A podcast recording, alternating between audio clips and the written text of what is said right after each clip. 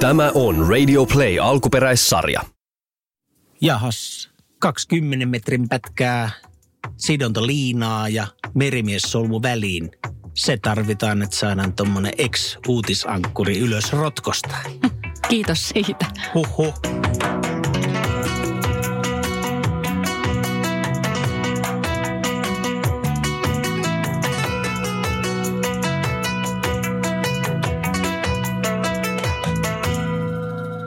Elämää podcast-sarja on saavuttanut ensimmäisen kauden viimeisen jakson ja se on tässä. Olkaa hyvät. Se on muuten täyskymppi. Uu. Kymppijakso. Ja tämä on 10 pisteen jakso. Niin on. Kymppi jaksoon on päästy ja me olemme edelleen hengissä. Joo, tosin kyllä lähellä kävi, että toinen 50 prosenttia meistä, tai anteeksi kolmasosa meistä, sori Arska.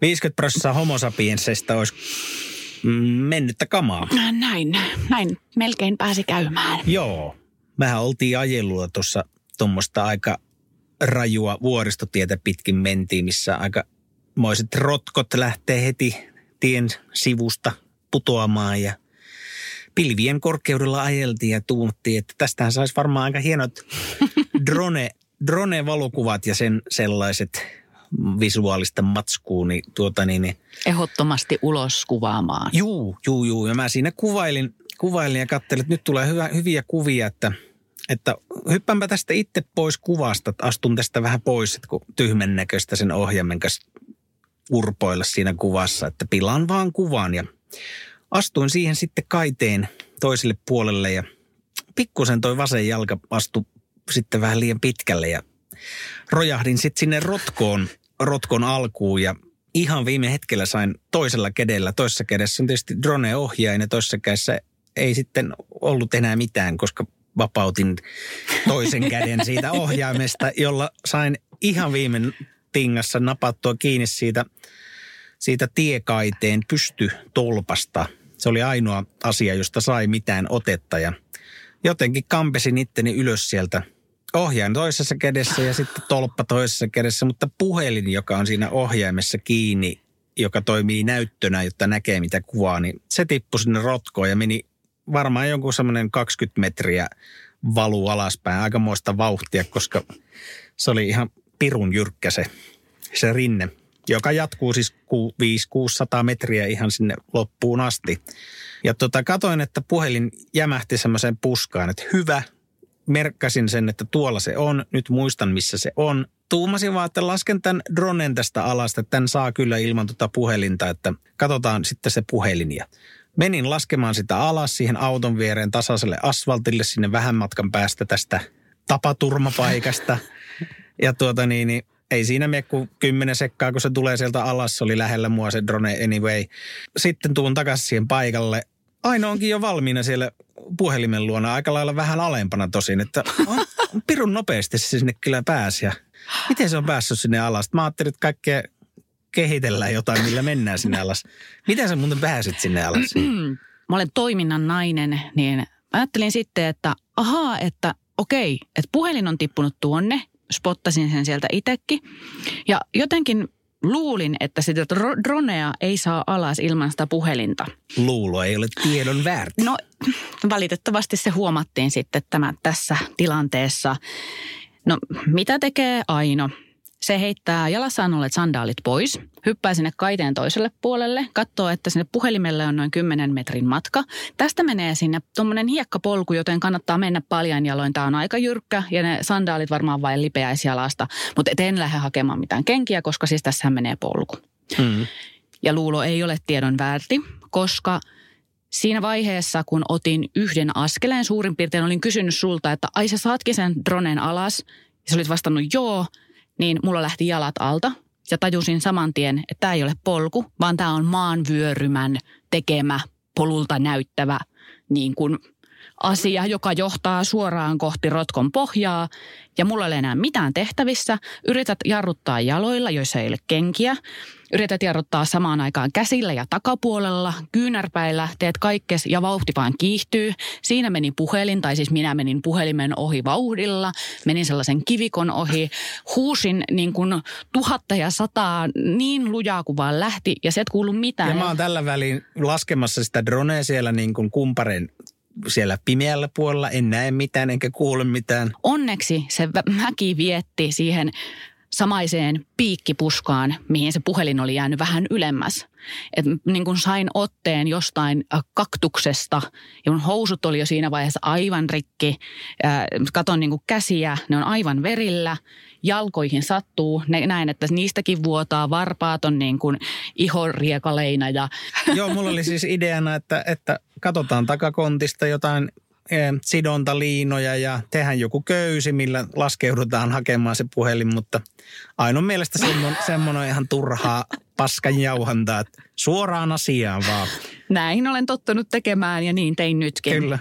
Sitten mä kyselin kovasti, että tarviiko apua, koska sieltä ylhäältä päin se tilanne ei näytä vaan yksinkertaisesti niin vaaralliselta, ei pysty aistiin ja sitten kun ainon tuntien, niin se kaikki näyttää vaan siltä, että sitä vaan ärsyttää se, että se on nyt vähän joutunut raahautuu rotkoalaiset. Se ei niin koskaan näytä pelkoaan tai mitään. Että se on, että mä olin sille, että aha, ainoa vaan nyt harmittaa tämä epäonnistuminen ja se on nyt se, mikä tässä nyt, että se ei halunnut apua ja se halunnut tulla ylös sieltä itsekseen. Mutta sitten alkoi vähän valjata, että ehkä sieltä niin. ei oikein pääse ylös. Joo, ja siis uutena asiana tuli itsellekin se, että, että, että kun joutuu tuollaiseen niin kuin shokkitilaan, että niin kuin se purkautuu vihana. Siis joo, siellä varmasti mm. oli myös sitä, että, että miten voi olla näin tyhmä, että päätyy tällaiseen tilanteeseen, mutta siis suurempi siinä oli se pelko ja sen purkautuminen. Ja se nähtävästi purkautui nyt niin, että kun Jerry huutaa ylhäältä, että, että, hei, että olisiko köydestä apua, niin ei, täältä ei tässä mitään köyttä tarvita. Joo. Totta kai tarvitaan. No joo, mutta meillä ei ollut köyttä, meillä oli sitä sidontaliinaa ja sitä oli tasanne kaksi pätkää. Et, et me saatiin silleen, että Aino sai mittensä kiivettyä ylös jotenkin ihmeen kaupalla semmoinen viitisen metriä, että se pääsi siihen, siihen liinojen kantaman päähän. Ja heitin sen liinan ja se oli yletty just sen verran, että siitä sai tukevan otteen. Ja ja tota, niin, niin, se oli mahtava se sun eka kommentti, kun sä sait siitä liinasta kiinni, jossa ei ole piikkejä, eikä se ole valuvaa hiekkaa, joka vaan valuisi sun läpi, vaan se on niin kuin liina, joka on kiinni mun käsissä ja sitten se mä vielä kierroin sen siihen autokaiteen, siis metallikaiteen ympäri sitten, hei, tämä auttaa tosi paljon, kuuluu sieltä rotkon alta. Sitten mä olin vaan siinä vaiheessa, että älä. Ainoa neuvo oli sille, että kiipeä nyt silleen niin kuin Batman ja Robin niissä van, vanhoissa Batmaneissa. Se oli hieno neuvo. Kyllä tämä... Mä otin heti sen asennon. Juu, juu, juu, kyllä, kyllä. Että kyllä tämä liina kestää satoja kiloja. Ja sillä hei, sun matka ylöshän joutui hyvin Joo. paljon nopeammin sitten. Mutta olihan sitten, olihan sitten kaikenlaista no tu- joo. tunteiden purkausta, kun Oli. pääsit kaiteen turvalliselle puolelle. Ja siis täytyy sanoa, että tämä vastahakoisuus niin perustella nyt jollain tavalla. Eli siis siellä alhaallahan se näyttäytyi mulle se tilanne siltä, että jos tässä nyt aletaan soittaa apua, niin mulla on nyt jo, mä olin siis käynyt 10 kilometrin juoksulenkin pitkästä aikaa ennen tätä, tätä välikohtausta. Että mulla nyt jo vähän niin kuin tärisee lihakset varmaankin pelosta, mutta myös siitä, että niitä jännitetään koko ajan. Niin me ei olla mitenkään kovin lähellä mitään asutuskeskusta, joten avun tänne saaminen niin kuin kestää niin kauan, että että nämä kaktukset hajoaa jo tästä minun otteesta. No apua nyt lähinnä köyttä. Mm, niin. Ja niin, siis, koska mutta, tietää, että sillä köydellä sieltä pääsee Niin, ylös. mutta minun ajatusmaailmani ei ollut valmis ottamaan näin jotenkin kehittynyttä ideaa siinä vaiheessa. Niin. Vaan jääräpäisesti ajattelin, että nyt täältä kiivetään ylös. Ja sitten aivo pakotti lihaksia tekemään töitä sille, että sinulla ei ole voimat loppumassa mihinkään. Olet nyt shokissa. Nyt vain keskityt tähän ja pääset muutaman metrin tästä ihan helposti. Pääsin puhelimelle, tungin sen housuihini. Kiitos muuten siitä. Niin, ole hyvä. Olin kyllä ajatellut, että haen itse puhelimeni, mutta kun kerta olit siellä jo rotkon pohjalla. Niin... Olen toiminnan nainen. Epätoivoisen toiminnan. Kyllä, mutta tota, niin. Siinä vaiheessa, kun sain liinasta otteen ja sitten pääsin kipittämään ylös ja tajus, että tästä selvittiin hengissä, niin sitten hän tuli itkuja tärinä ja kyyneleet ja varmaan huutoa ja kiroamista ja niin kuin suurin osa siitä nyt varmaan oli myöskin sitä niin kuin oman tyhmyyden kiroamista. Että No miksi se. menin tekemään noin, että tuohan olisi pitänyt nähdä. Mm, joo. Mutta siis se pelko purkautui myös siitä, koska se oli niin kuin yksi hurjimmista koke- kokemuksista omassa elämässä ehdottomasti. Mutta äh, täytyy siis sanoa, että tämmöiset elokuvasta tutut pelastavat köydet niin toimi, toimii myös ihan tosi elämässä. Että siis- kannattaa olla pätkä narua ja vähän pidempikin pätkä tai mitä tahansa kestävää takakontissa, jos meinaa rotkoihin tippuilla. Ja sitten sitä kunnioitusta äiti luontoa kohtaan, että Joo. ei nyt suin päin tarvi niin kuin suihkia sinne rotkon pohjalle tästä lähtien. Kyllähän tämä varmaan tämä sun rotkoon putoaminen on ihan silleen top kolme asia, mutta tota, on meillä varmaan jotain muutakin tapahtunut tässä sitten viime jakso. No on, siis tämähän on ollut jotenkin kauhean poikkeuksellisen tapahtumaan rikos, rikos, rikas kaksi viikkoa. Ne, jotenkin tuo rotkokokemus jo melkein pyyhkien muistista, mutta meillähän on ollut niin kuin kaiken näköistä hiekkamyrskyä. Kali, Kalimaa. kalimaa, kalimaa Saharasta. Olit uutisissakin. Niin, tein töitä. Hehehe. Sekinhän on niin kuin hieno kokemus taas niin kuin monen kuukauden jälkeen. Sehän meni kuin vanhalta tekijältä. No joo, jotenkin se 12 vuotta ei sitten olekaan pyyhkiytynyt kuitenkaan uutistoimittajana muistista ihan heti, että kyllä se tuolta jostain selkärangasta sitten tuli se raportointi uutistapahtuman keskeltä. Mutta tosiaan Saharasta puhalsi sitten tänne La Gomerallekin asti kunnon hiekkamyrskyt. Kökötettiin semmoinen yksi päivä ihan kunnolla semmoisen punaisen usvan sisällä ja sitten aina päivä ennen sitä ja päivä sen jälkeen niin oli semmoista puoli, puoli usvasta. Ja sehän tarkoittaa myös, että se yleensä kuumentaa täällä ilman, että jos, oli tuolla niin kuin, jos olisi ollut tuolla rannikolla, meidän oli pakko ajaa sieltä pois, niin siellähän tuo lämpötila huikentelee jo sitä 30 astetta, mikä sitten taas on koiralle ja myös meille vähän liian kuuma. Niin me paettiin kalimaa vuorille, mutta ei sitä itse hiekkaa päästy pakoon. Mutta sitä oli sitten koko auto täys. Mutta onneksi me oltiin jo aiemmin päätetty buukata sitten talo. Ja viime viikkohan meillä sujukin sitten maanantaista perjantaihin vuokratalossa. Ja se oli kyllä ihan mukavaa vaihtelua. No onhan se nyt aika ihmeellistä, kun tämmöiset villieläimet päästetään si- sisätiloihin tämmöisen monen kuukauden pakettiauto.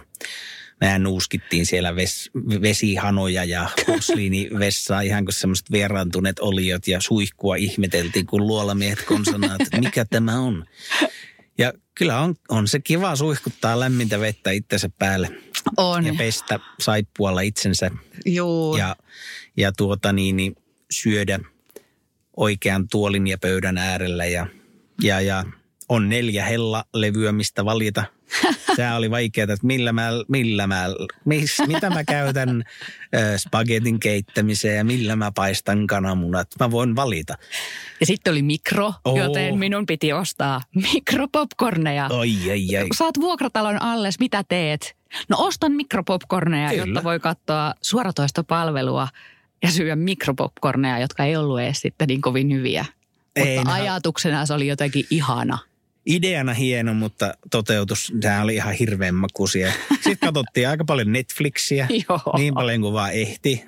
Kaikkea tällaista, mistä, mistä tavallaan, kyllähän se oli mukavaa. Mutta si, se riitti. Neljä päivää oli mun mielestä aivan, nyt on taas mukava olla takana, takaisin täällä mettässä, villiintyä, haista pahalle ja sitä rataa. Tipahdella rotkoon, Tipailla rotkoon, nousta sieltä ylös nousta. kuin Phoenix-lintu. Kyllä. konsanaan lopulta.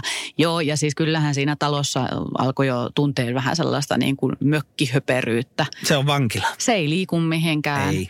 Ja siihen ehkä vähän liittyy myös se, että oli vähän niin kuin työhommia ja kaiken näköistä sähköpostirästien purkua ja sen sellaista, että meikäläinen ainakin sitten loppujen lopuksi istui siinä pöydän ääressä aika, aika lailla sen koko ajan. Niin no sehän se oli se alun perin se tarkoitus, että saat sitten vähän kirjoittaa paremmassa ympäristössä, kun ei tällä autossa nyt, vaikka kaikkea pystyy tekemään, niin tota, eihän se niin. Täällä ei malta. Ei Kun Siis malta. tämä on niin jotenkin mukanaan vievää elämää, että koko ajan keksii. Joo, eihän sitä luolamiestä voi sinne toimistoon sulkea. Sehän, sehän haluaa ulos sieltä. Nomadi, sen pitää kulkea. Mutta joo, kymmenen jaksoa podcastia takana tai kymppiä tässä nyt tehdään parhaillaan ja se on kohta puoli vuotta tätä One-elämääkin täynnä. Miltä tuntuu?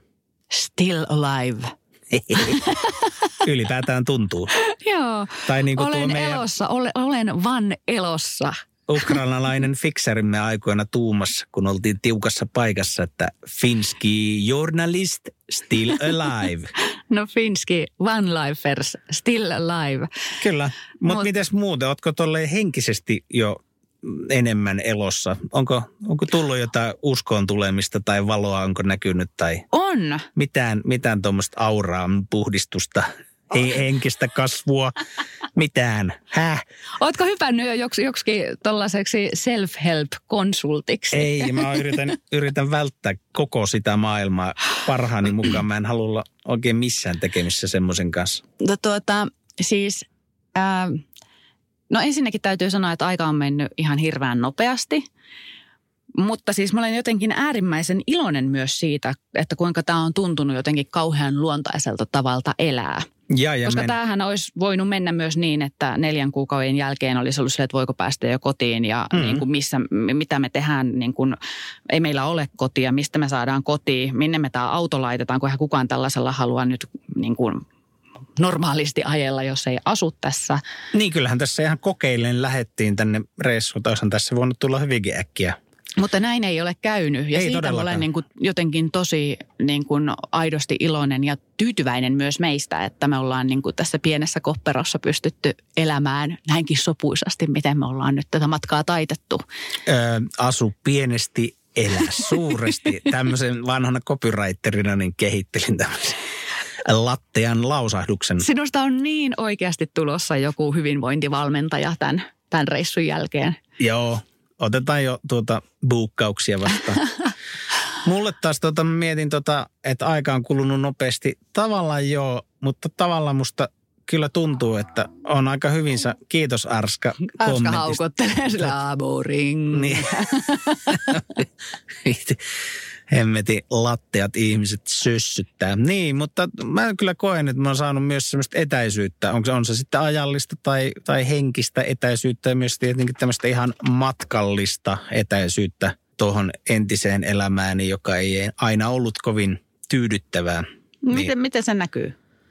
Kyllä musta äh, tuntuu, että esimerkiksi toi, no tämmöinen konkreettinen asia, kuin noin valokuvaus, kun mä tässä semmoista valokuvaprojektia tässä puuhastelen, johon sinäkin liityt, niin tuota, mutta puhutaan siitä sitten tuonnempana. Varmasti kuulette vielä ehkä toivottavasti siitä jotain, niin, niin esimerkiksi se valokuvaaminen on ollut sellainen hyvin konkreettinen asia, jossa näkyy, että, että nautin pitkästä aikaa jostain visuaalisesta tekemisestä, niin, niin kuin, tavallaan kun tu, tuuttaan sen silmän sinne etsimään, niin sitten se, se on se mun maailma näkyy sieltä reiästä läpi ja, ja tota, niin, niin se tuntuu hyvältä. Se tuntuu oikealta ja niin ei mua oikein kiinnosta edes, että tykkääkö kukaan niistä valokuvista, mitä, mitä, mitä siinä tulee otettua. Se ei niin kuin ole mulle millään lailla tärkeää. Se on vaan niin kuin, niin kuin musta on kiva ottaa niitä valokuvia. Musta on ihan älyttömän kiva kulkea tuolla kameran kanssa ja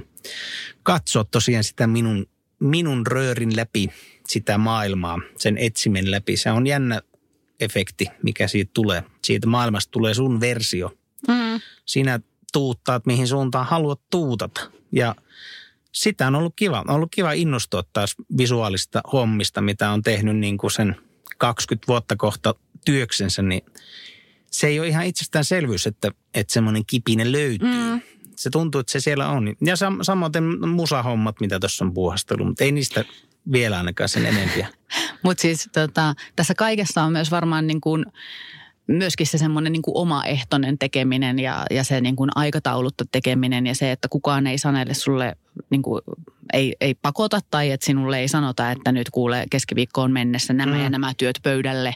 Ja se turkoosin väri voisi olla ehkä keltainen, kiitos. Niin, just näin. Joo, ei sellaista. Et Nyt niin kun- ihan omaa omaa matskua.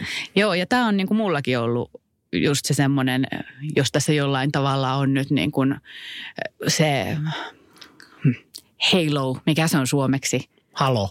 Ei kun tarkoita sitä sädekehää tai karmaa vai mikä se nyt on, jos se on kirkastunut jollain tavalla, niin se... Kuolitkohan sä sinne rotkoon nyt sitten kuitenkin? Luultavasti. Tämä on jo ylösnousemus, mutta tota, niin, niin se on ehkä se ajatus kirkastunut, että, että on mukava tosiaan tehdä niin kuin asioita, joista itse tykkää ja omaan tahtiin.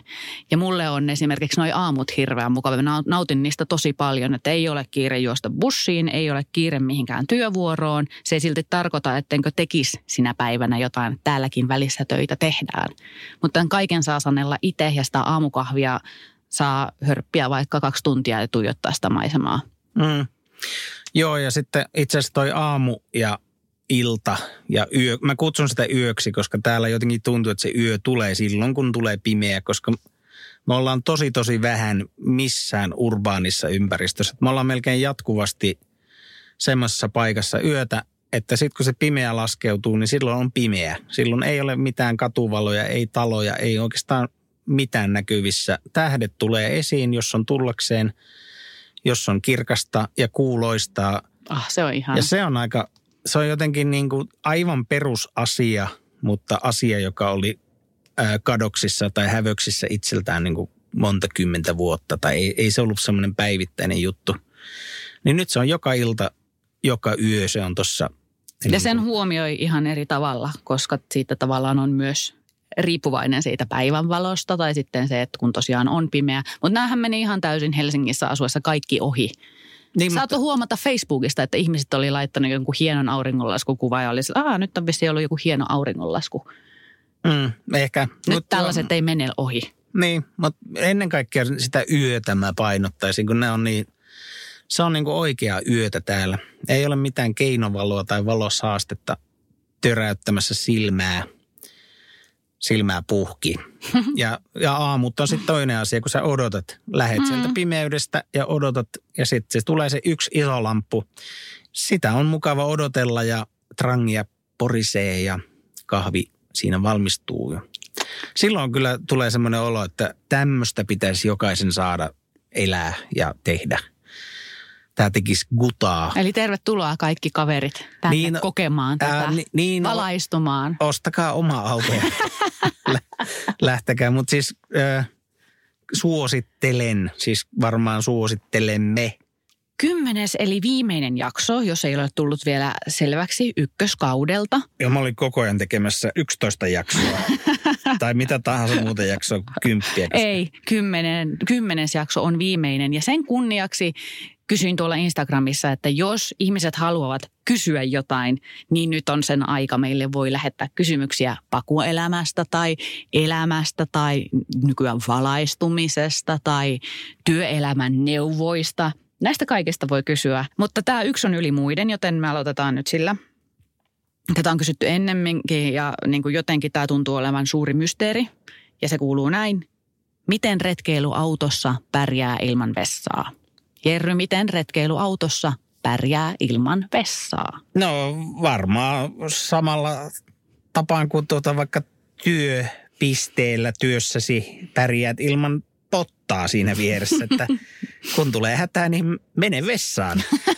Siinä on vaan se, että täällä pitää tietää, missä se vessa on ja mikä se on milloinkin. Ja siinähän me ollaan harjannuttu jo aika hyviksi. Olemme mestareita siinä. Olemme vessaspottareita. Kyllä. Siis silmä on harjaantunut vessojen kohdalla hyvin paljon, että kun tulee uuteen paikkaan, niin spottaa ensimmäisenä kaikki vessat tai mahdolliset vessat. Puska on myös tullut erittäin tutuksi. Niin, Ainoahan on lukenut kokonaisen kirjan niin, siitä, olen. miten paskotaan metsää, joten sekin menee ihan kuin mestarilta. Joo, joo. Mä olen, Molemmilta. Siis, mä olen kehittänyt itseäni siinäkin ja siellä on muuten hyvin hyvin, hyvin hienoja vinkkejä siinä kirjassa, jonka kirjailijan nimeä en muista, mutta se vapaasti käännettynä suomeksi sen, sen kirjan nime on, että kuinka paskoa metsään. Mm. Sehän on aika mukavaa tavalla. se on jotenkin vapauttavaa. Hyvin, hyvin meditatiivista. Pikku tuulahdus, jos vielä käy siinä Se on oikein, oikein jotenkin. Mutta siis ihan muutama vinkki siitä kirjasta voin sanoa, että niin kuin ekologisesti kakkaaminen metsässä niin pitäisi suorittaa niin, että aina esimerkiksi kaivaa kuopan ja peittää kaiken, jotta kärpäset ei pääse mm. levittämään mitään niin kuin suolistobakteereita. Ei kannata koskaan kakkia veden äärelle tietenkään, jotta se ei mene niin kuin pohjavesiin tai mihinkään muihinkaan vesiin. Ja aina peitä jätöksesi, äläkä koskaan heitä vessapaperia luontoon.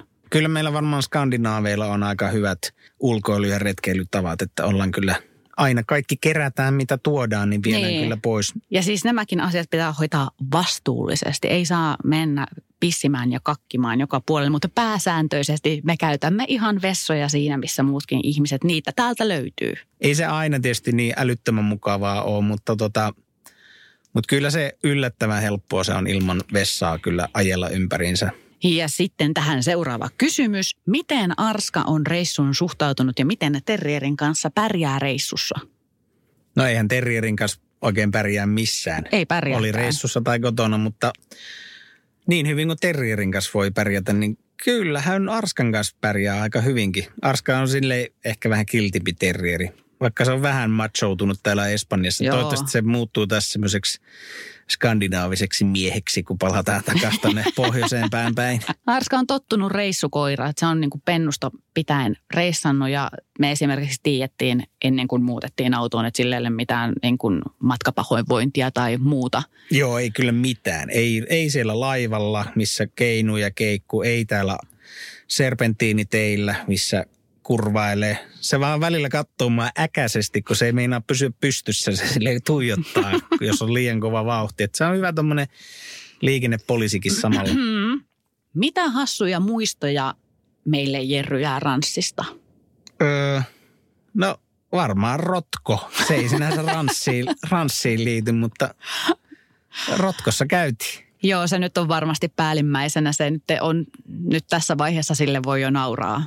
Mm. Mutta se on semmoinen niin kuin lämmin muisto, kun halattiin siinä ranssin eessä ja oli silleen, että me selvittiin tästä. Niin, no kyllä tietysti tuo varmaan vielä tullaan jonnekin tien varteenkin ehkä jäämään ja tälleen. Kyllähän ne on aina, ne naurattaa nyt kaikki tuollaiset mm-hmm. mekaaniset viat ja vaivat. Ehkä se mukavin muisto sitten on itse asiassa se rakennusprosessi. Sehän oli sehän oli lähes yhtä pitkä prosessi kuin mitä tähän asti tämä meidän matka on ollut. Kyllähän sitä oli mukava rakentaa ja välillä erittäin epämukavaa rakentaa. Mä olen kanssa silleen, että nyt on aika kullannut muistot tässä Mutta kohtaa kyllä.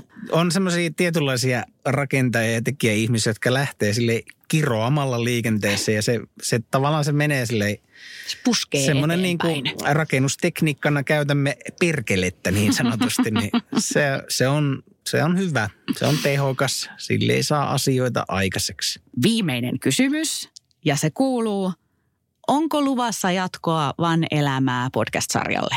No on luvassa jatkoa. Yeah. Tättärärää. Kymmenennettä jaksoa juhlitaan ja pian juhlitaan uutta kakkoskautta. Ollaan muuten parkkeerattu ihan tämmöisen pienen rotkon, vie- rotkon viereen, että jos juhlitaan tänään rajustikin tätä ekan kauden maaliin pääsemistä, niin katsotaan sitä kakkoskautta sitten. Eli siis kakkoskausi tulee, jos pysymme hengissä. Jos pysymme poissa rotkoista.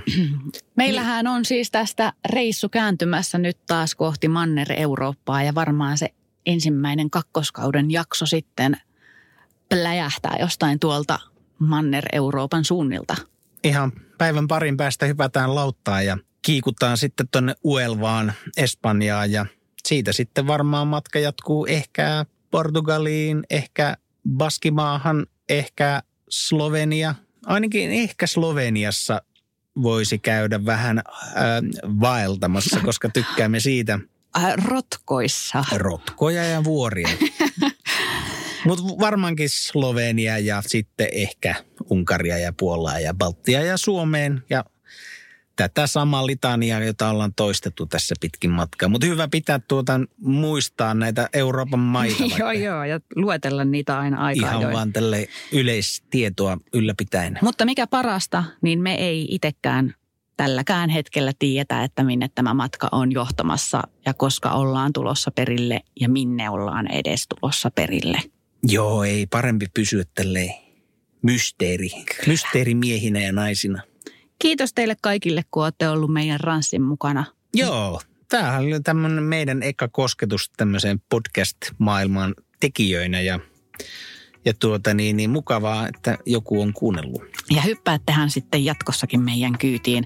Meikäläinen tästä nyt tuota vetäytyy nuolemaan haavojani takapuolesta ja jalkapohjista ja kämmenistä. Vähän turhan konkreettinen kuvaus kyllä.